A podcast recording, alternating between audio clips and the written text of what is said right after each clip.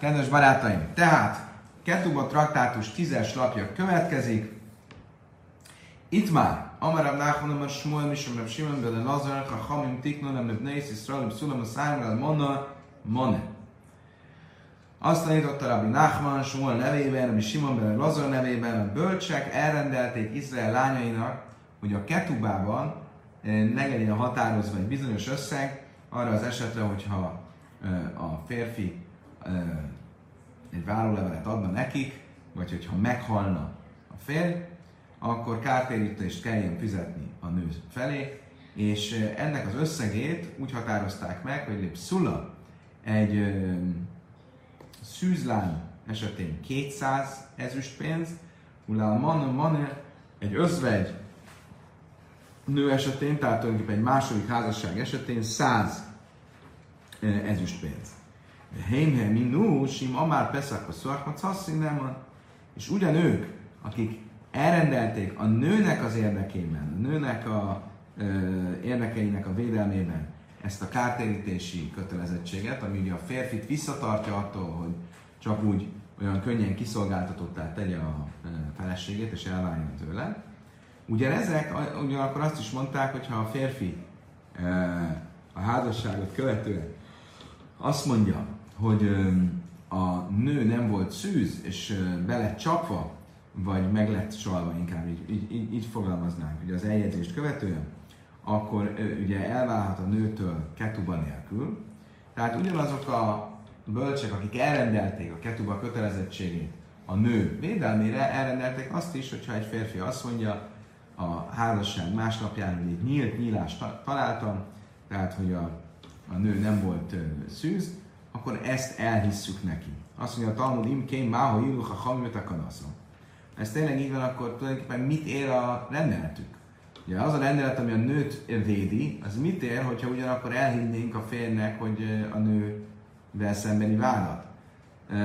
Ugye ha az a nőt érdekeit védi, hogy mindenképp ketubát kelljen fizessen a férfi, mit ér ez a kötelezettség, hogyha közben viszont elhisszük a férfinek, hogy a nő nem szűz.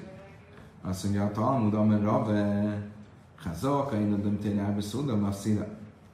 Azt mondta, Rave, feltételezzük, hogy egy férfi nem költ és nem igyekszik egy hatalmas lakodalmat csapni, csak azért, hogy a házasság másnapján a feleségétől elváljon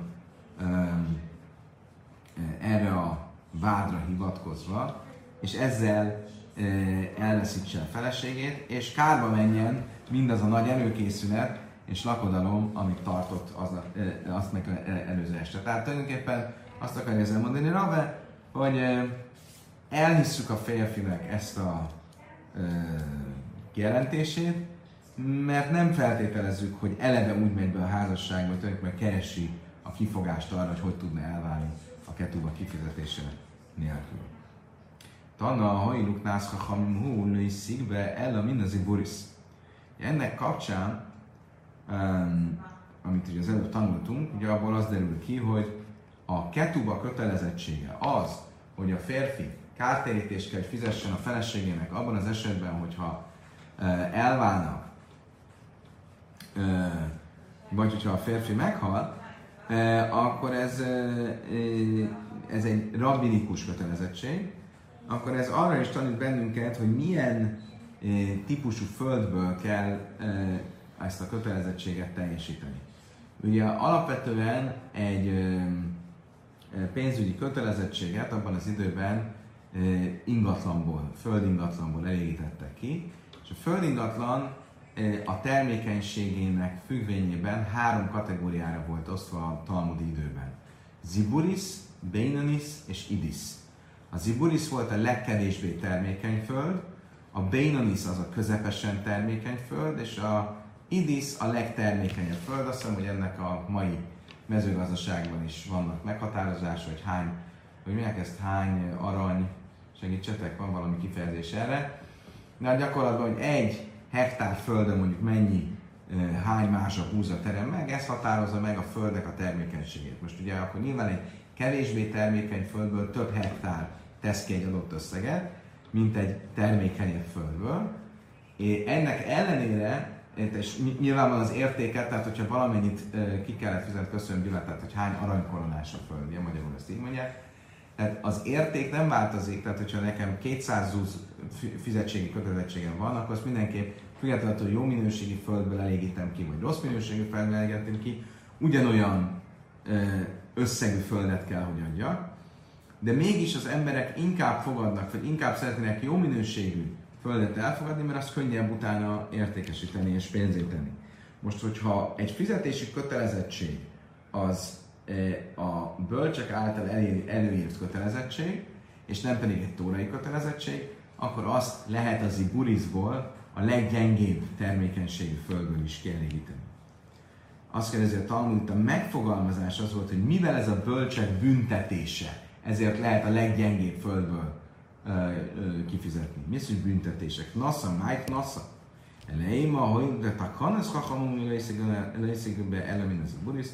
A Talmud korrigálja ezt a kijelentést, és azt mondja, nem az állt a mondásban, hogy mivel ez a bölcsek által elrendelt büntetés, hanem mivel ez a bölcsek által elrendelt rendelet, ami a nők védelmét biztosítja, ugye, hogy ha elválnának a férjüktől, akkor kapjanak egy ilyen kártérítést. Ezért, mivel ez a bölcsek révén van elrendelve, ezért a leggyengébb földből is lehet kielégíteni. A következőkben azt fogjuk látni, hogy az, hogy a ketuba kötelezettsége, rabinikus kötelezettség, ez nem egy egyértelmű ö, állítás.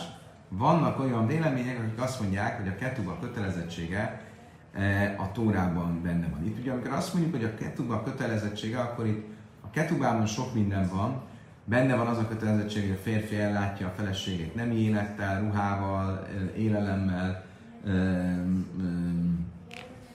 ö, lakhelyjel, és így tovább. Most nem erről beszélünk, hanem arról beszélünk, hogy kifejezetten, hogy ha elválnának, vagy meghalna a férj, akkor mennyi fizetési kötelezettsége van az elvált férnek, vagy a halott férj örököseinek a nő felé. És az a kérdés, hogy ez egy rabbik által előírt előírás, ahogy eddig gondoltuk, vagy esetleg egy tórai szabály. Tehát amikor azt mondjuk, hogy a ketuba rabbinikus vagy tórai, akkor erről beszélünk a, ketubának er, erről a vonatkozásáról. Rában Simon Gamliel, meg a szuba sziső, mint a tajra. Nem Simon Gamliel azt mondja, hogy a ketuba kötelezettsége az egy tórai kötelezettség. Mi a már a Simon Gamliel hachi? Tényleg ezt mondta a Simon Gamliel? Hatánya keszef hiskal, ke mai hárab szulajsz, si ezek, ke mai hárab szulajsz, májab szölköze, mikán, סמכו חכמים נכסו בסעישה מן התאירה, שגם לי עליהם מהכסו בסעישה אין de תאירה, אלא מני לסעישה. Van egy brájta, ami a következőt mondja. Két helyen is van a Tórában szó egy kiskorúnak a megrontásáról, és annak a kötelezettségeiről.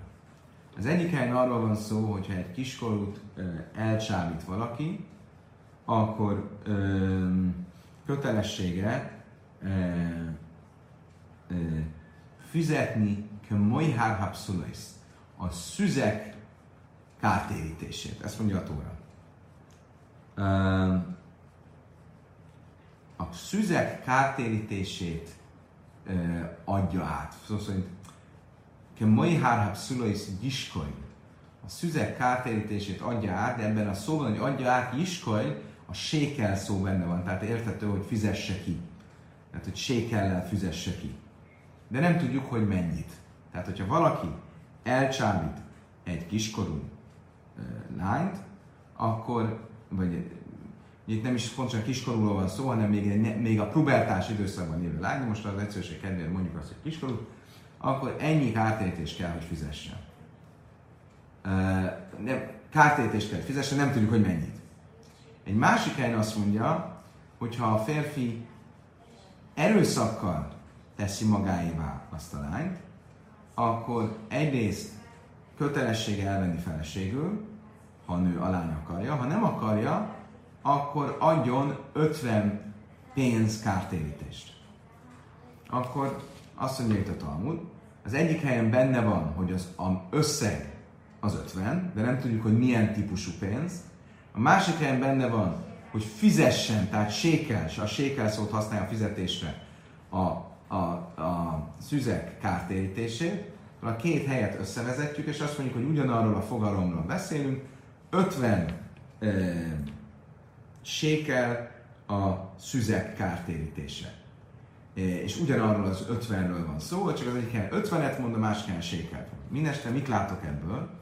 Hogy a szüzek kártérítése 50 sékel. 50 sékel az 200 zúz.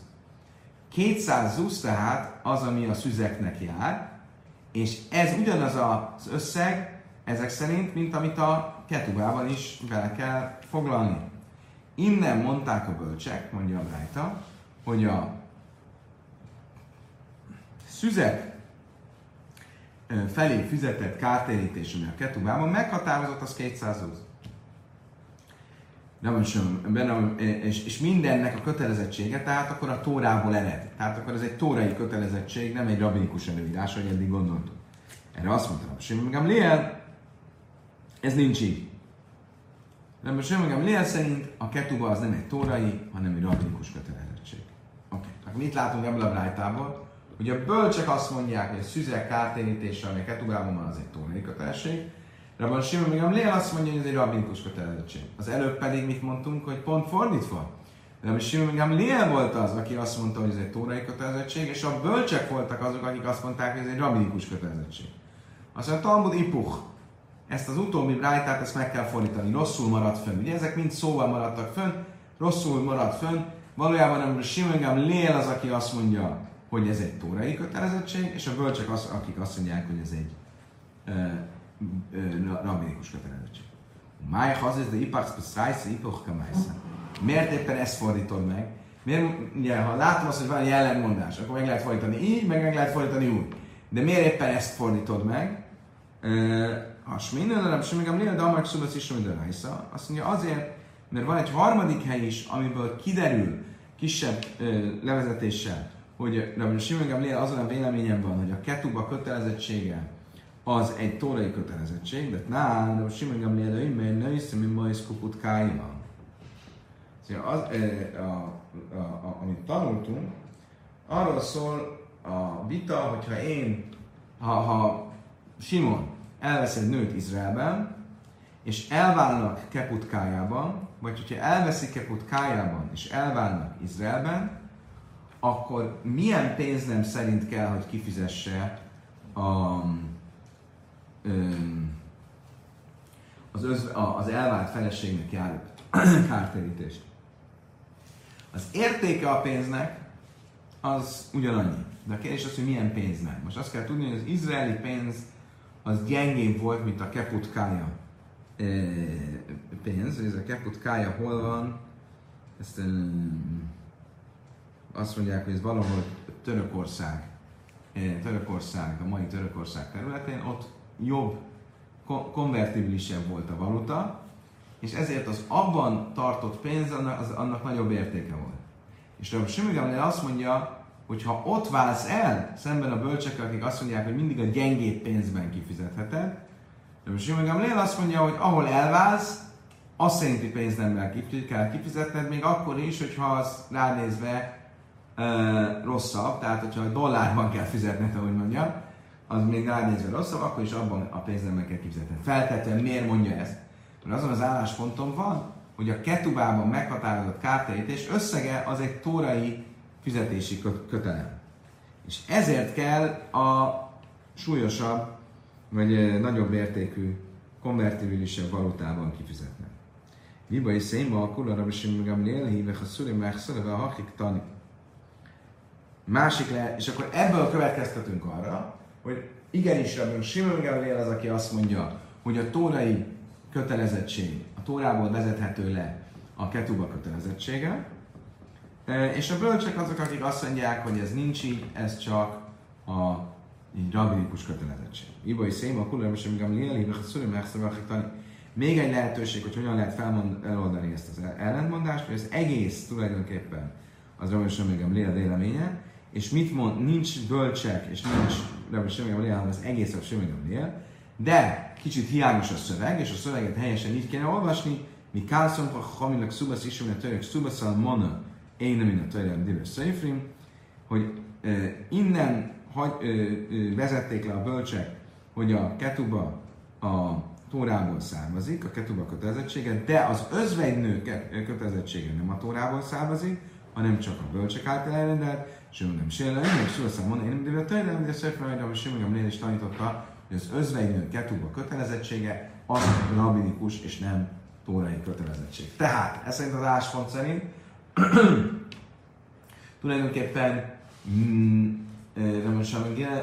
Simon Gamliel az, aki azt mondja, hogy a ketuba kötelezettsége tórai, de különbséget tesz a szűzlány és a nem szűzlány esetéről, és ez különben logikus is, mert a ö, előzőekben is, amikor az volt levezetve, hogy a tórai kötelezettség a ketuba, akkor azt a szűzlánynak fizetett kártérítés összegéből vezettük le, tehát akkor tulajdonképpen logikus, hogy a, szűz, a szüzek ketubai kötelezettsége az egy tórai kötelezettség, de az özvegynőnek a fizetett kötelezettség az nem. Oké. Okay. A következőkben el fogunk térni ettől a témától egy kicsit, és arról lesz szó, visszatérünk ehhez a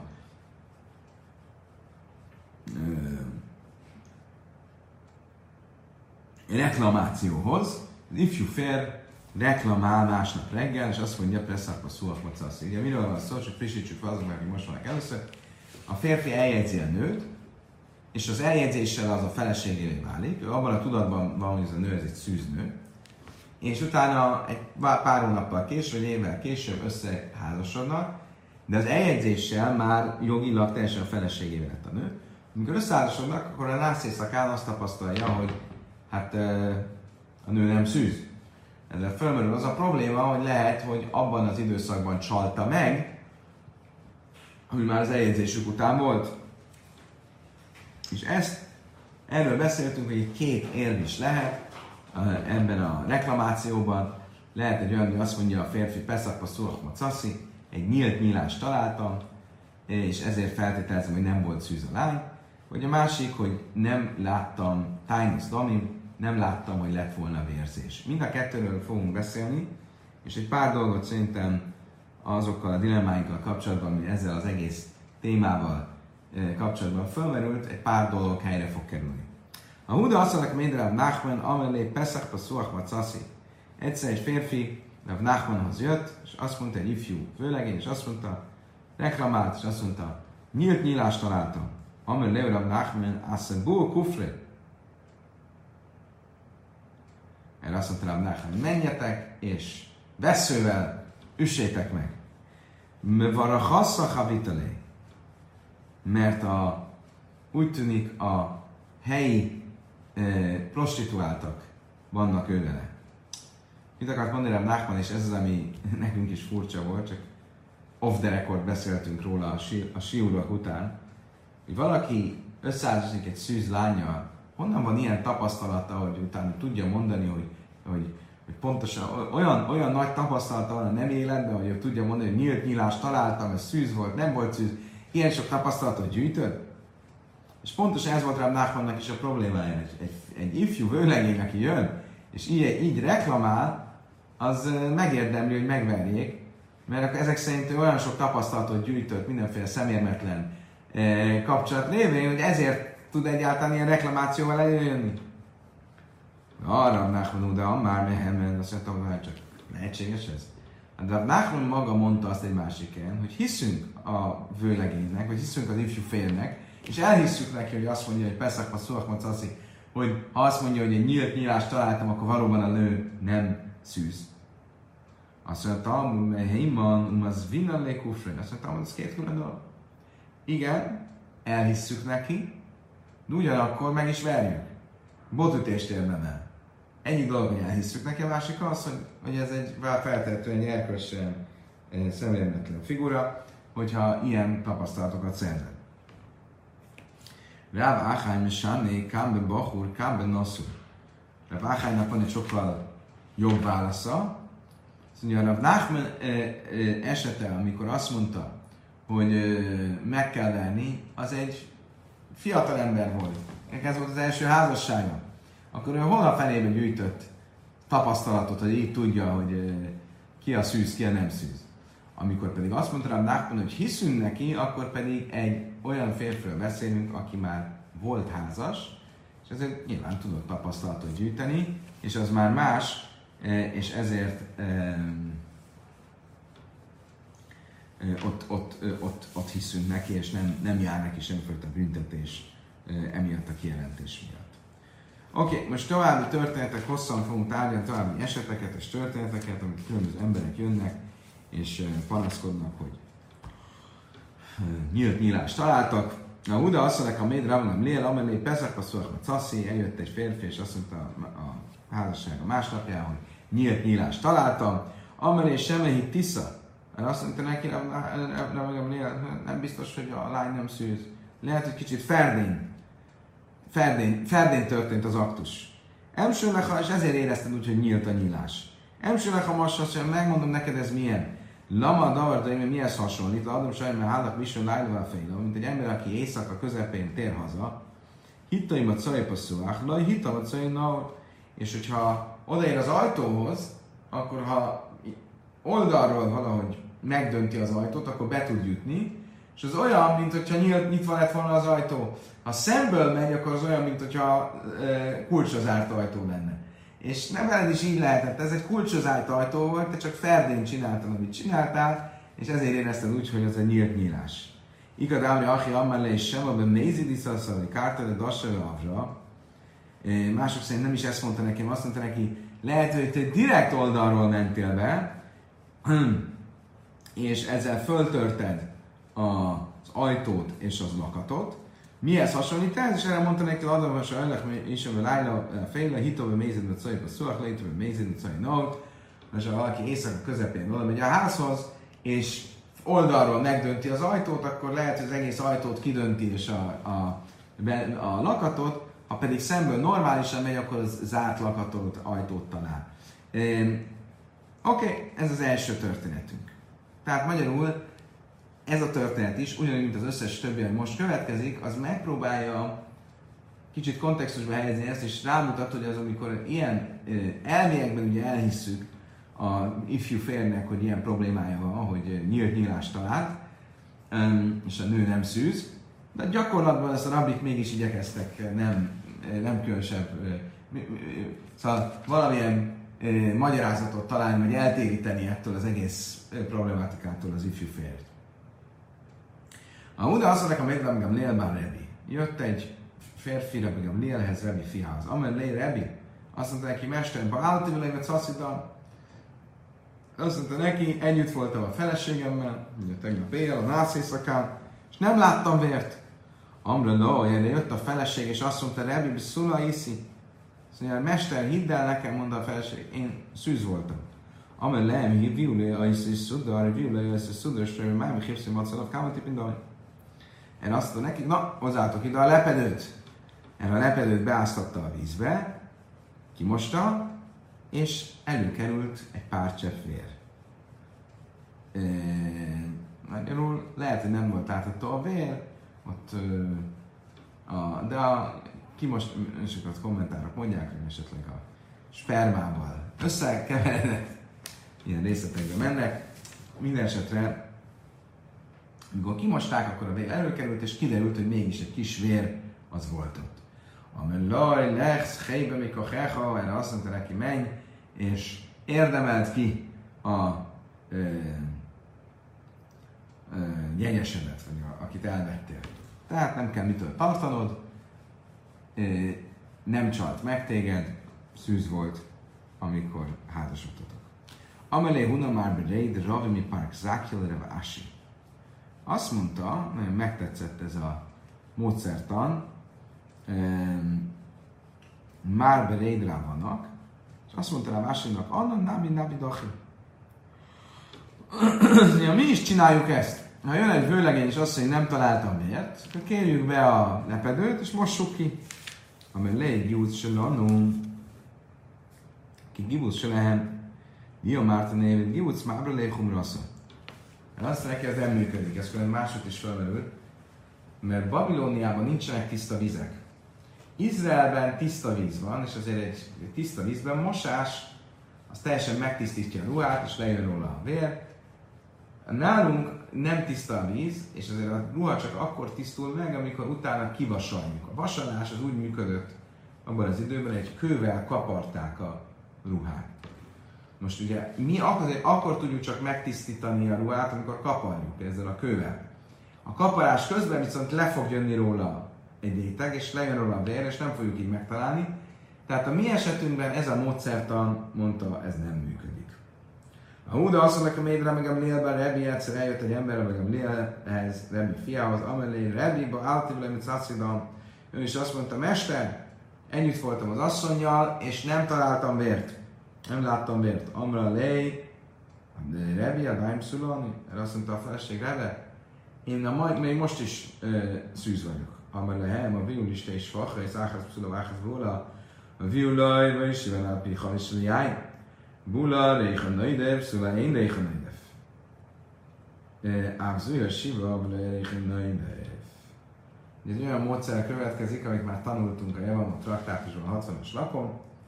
Azt mondta nekik, hozzatok ide nekem két szolgálányt. Egyet, aki szűz, és egyet, aki már nem szűz. Ráültette őket egy hordóborra, aki, aki nem volt szűz, annak a szájából jött a borszaga, aki szűz volt, annak nem jött a szájából a borszaga. Amikor látta, hogy működik a módszer, akkor fölültette a nőt, akiről szó volt, és nem jött a borszaga a szájába, azt mondta, ez egy szűznő. Miről van szó? Arra van szó, hogy ezt már tanultuk a Javam a traktátusban, hogy a, amikor a Binyamin törzsével polgárháború tört ki, akkor ott is esküdtettek a törzsek, hogy nem fognak házasodni a Benjamin törzsének a lányaival. Oké, okay, hosszú történet. A lényeg az, hogy hogy derült, mégis az volt, hogy a szűzlányokkal házasodtak, és honnan tudták, hogy ki szűz, ki nem. Ezzel a módszerrel. Um, és itt uh, ezt a módszert használta Rambam Gamliel. Mi a módszer lényege? Hogy a borgőz nem tud átjönni a testén, mert a szűzhártya valahogy le lestoppolja. És ezt a módszert találta ki, ezt a módszert használta eh, Rami Gamliel is. Eh, azt mondja, a Talmud nivdök még karabegáva. Ha tényleg ez a módszer működik, akkor miért hozott először két, hozatott két szolgalány, hogy kipróbálja, hogy működik a módszer, vagy sem. Azt mondja, a Talmud, Gemara Haves Shumilei, Májszelai Habe Chazi, azt mondta, hogy azért, mert amíg Nél hallotta ezt a történetet, hogy ez így működik, és soha nem próbálta ki. És Szalár Dilmelai Kimlébe Gáva de Milsa Sapir, és arra gondolta, hogy lehet, hogy nem eléggé ismeri, nem, nem biztos, hogy jól tudja, hogy hogy kell ezt a módszert csinálni, és nem akarta, ám Eirech Álezel Zuliben és Izrael lányait nem akarta szégyenbe hozni, és ezért ezt a nőt nem ültette föl rögtön erre a hordóborra, nehogy itt valami félretés legyen, és ezért az, hogy ki kellett próbálni a módszert. No, no. Ha oda azt mondják, a médre, még a mlél, a zaken, amely löj rebi, ba állti vele, mit szászidan, amre löj rebi, mi spáhász dulkati ani. És én lem löj dámnida, vagy löj dámszuni. Egyszer egy másik eset történt, amit Gamliel, az öreg, béna, Gamlielhez jött egy férfi, és azt mondta, megházasodtam, de nem találtam egy szűz lányjal, de nem láttam vért. Erre jött a nő, és azt mondta, Rebe, én durketi családból vagyok, és ezek közismerten olyanok, hogy soha nincs vér. Nincs menzeszünk, és nincs um, szüzességkor sem veszítünk vért. Valaki, még jól még össze a macaket vele, a minél után nézett, és kiderült, hogy ebben a családban tényleg ez egy ilyen, ilyen, ilyen élettani elváltozás volt. Amely laj, ez a helyben, mikor a erre azt mondta a fennek, menj, és érdemelt ki a feleségemet. Asrechos ez a hiszem, is páhász dulkati, és boldog lehetsz, hogy kiérdemeltél egy ilyen családot, a durkati családot. Máj durkati, mit jelent az, ez a kifejezés, durkati? Dolkatua. Egy eltérített nemzedék. Dolkatua, szó szerint azt jelenti, és ennél jön a család nem egy durkati. Mit jelent, hogy eltérített? Hogy eltér a szokásostól, eltér a normálistól, élettanilag ez a különlegességük volt, hogy soha nem volt menzeszük, nem volt vérzésük, stb. Amire Rabbi mit mondott Rabbi Gamliel ennek a férfinek? Boldog lehetsz, hogy a, e, ebből a családból való találtál. Mit, mit akart ezzel mondani? Tehát a Chumim se hele Nichamaira meg Gamliel Isza is, de talán Chiek Sim se Jafel le Isza, Kach Damim Jafim le Isha.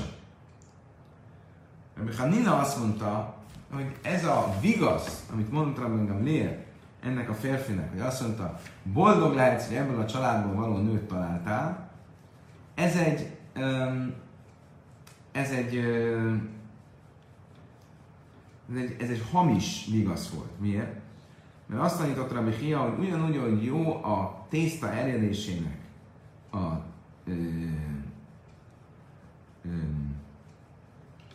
szóval, a kovász, ugyanúgy jó a nőnek a vér. Mit akart ez a nő terhességének? Egy nő minél erősebben vérzik a menzesz idején, annál könnyebben esik teherbe.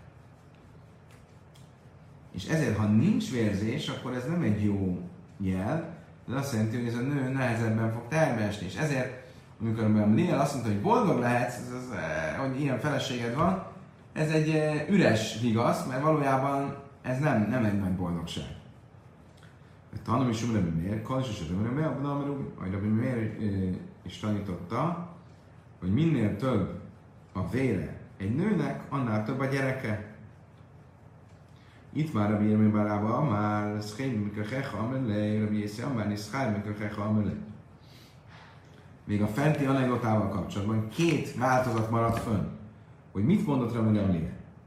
Az egyik szerint azt mondta, érdemelt ki a feleséget a másik ö, ö, ö, vélemény szerint azt mondta, megérdemled a feleséget. Ugye az egyik szerint egy szép dolog, vagy egy, egy jó dologként lett beállítva, a másik szerint egy negatív dologként lett beállítva.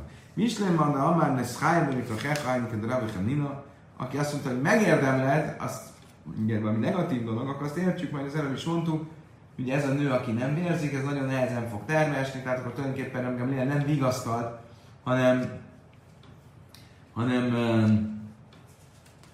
egy negatívumot mondott. Erre Mándam az a Hei Májszhusza, de aki szerint nem ezt mondta, hanem azt mondta, hogy érdemelt ki, ami azt jelenti, hogy valami pozitívum, milyen pozitívum lehet ebben, hogy nincs vérzése a nőnek. De le mondja, hogy szefek nida. Azt mondja, azért, mert ez a nő soha nem lesz nida, soha nem lesz e, e, nida állapotban, amikor tilos a vele való együttlét, és soha nincsen szafek nida, olyan kételjes nida, hogy nem tudjuk, hogy most nida vagy nem nida, e, e, és ezzel el lehet kerülni azokat a helyzeteket, amikor ne Isten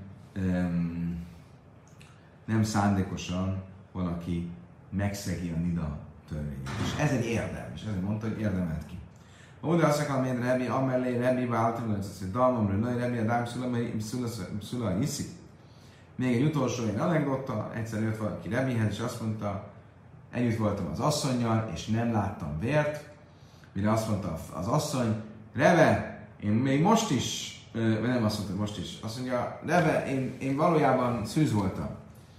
De mi történt? És nem Széres Sok volt itt a, éhínség ideje, éhínség idei, és azért nem volt vérzés, mert éhínségnek voltunk, éhezésnek voltunk kitéve.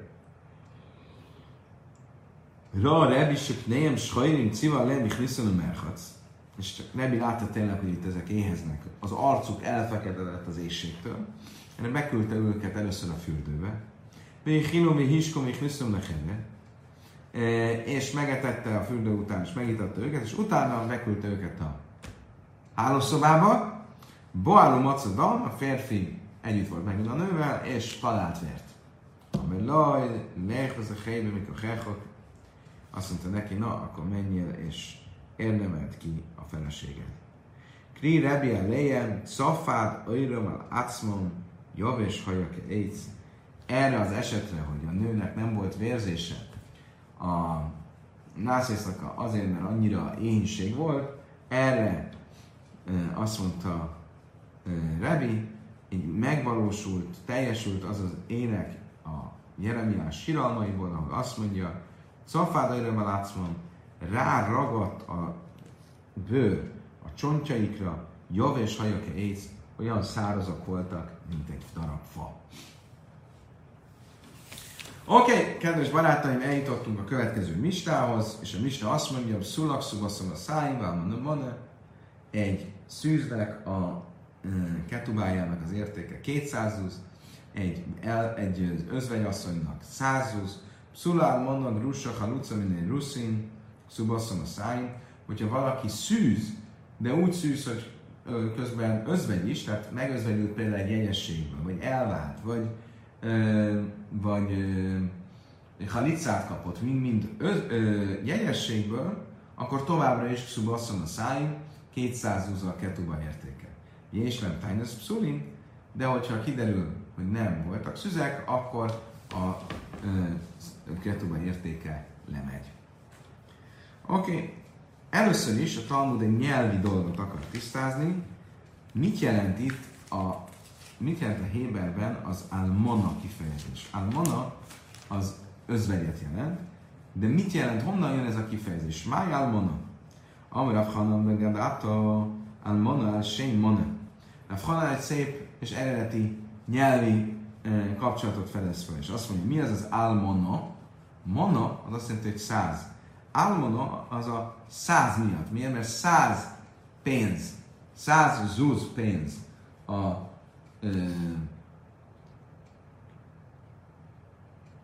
a férfi kötelezettségén, amit fizetnie kell a vállás esetén egy özvegynőnek, és innen jön maga az özvegynő kifejezés. Ám mondom, mindig ruszi májikkel, amely már azt mondtam, csak de hát tanultuk, hogy például valaki özvegy de úgy özvegy, hogy egy eljegyzésből özvegyült meg, annak nem százúza a kártérítése, hanem hanem 200, mert ez még szűznek számítak, hogy miért hívnánk Almonainak, özvegynek. Ági, de ha Kariléan mondna, ha Nami Kariléan mondna, azt mondta, hogy igen, mivel a e, normál özvegyet özvegynek hívjuk, akkor a szűz özvegyet is özvegynek hívjuk.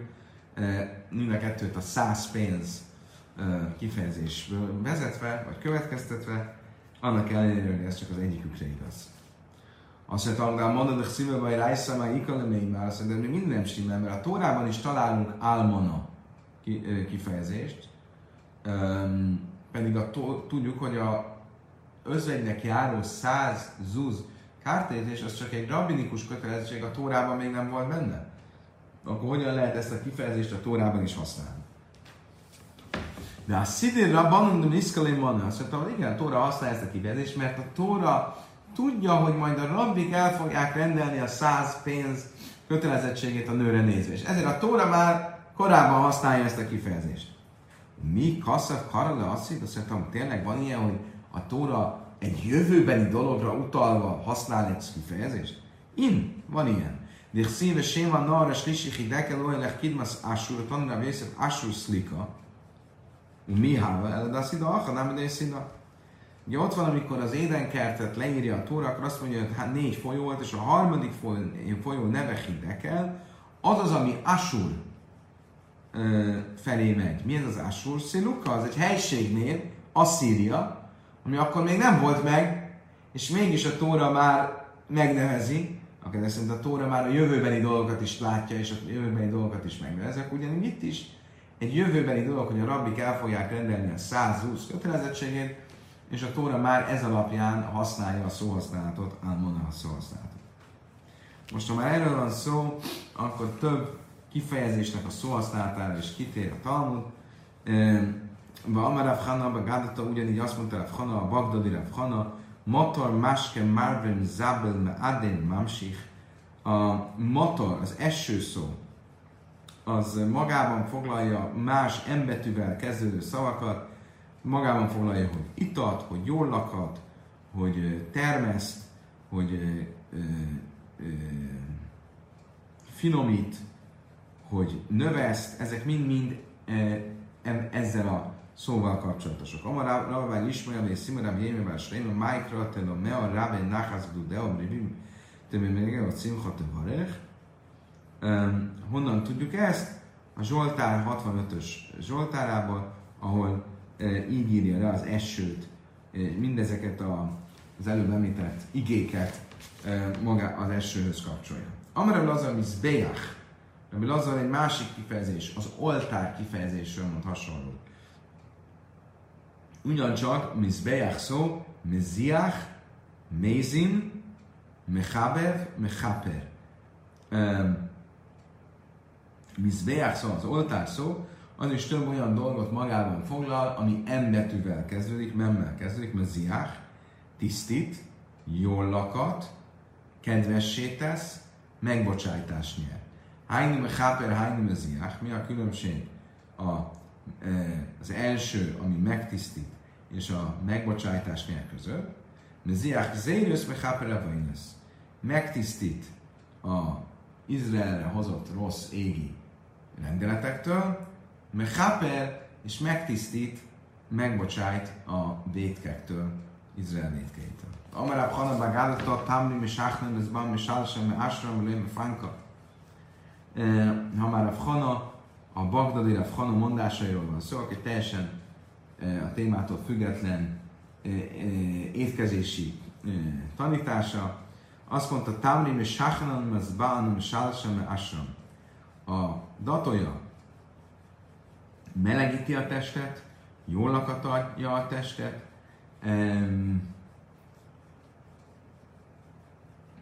megindítja a bélműködést, és megerősíti az embert.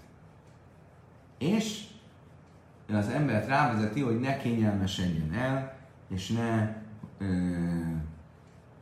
kényeztesse magát fölösleges dolgokkal. Amely rába akart marim ányjaire. Még egy mondás, amár a datoja használva kapcsolatban.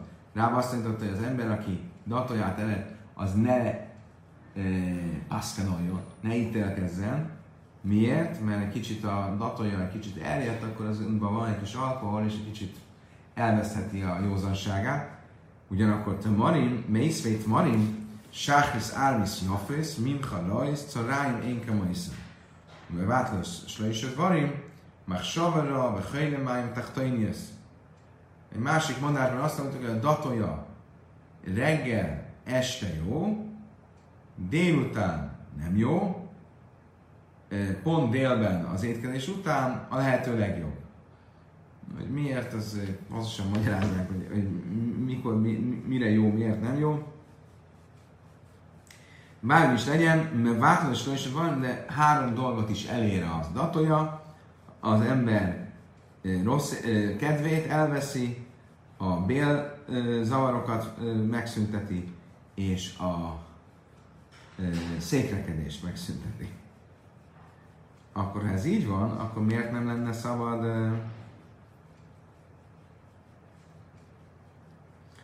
paszkenolni, ítélkezni, amikor az ember data, ilyen sok jó van a datójában, akkor mi a baj? Mi a medelőim alú, álló, alú. Nem mondtuk, hogy nem jó a datója, vagy a Talmud. Fissájt, a trada. Minden a hava a És azt mondtuk, egy, egy átmenetileg egy kicsit az ember józanságát elveszi, mint a bor a bor is jó, és mégis az ember iszik bor, akkor nem szabad uh, pászkanolnia, mert az egy kicsit uh, a józanságát elveszi.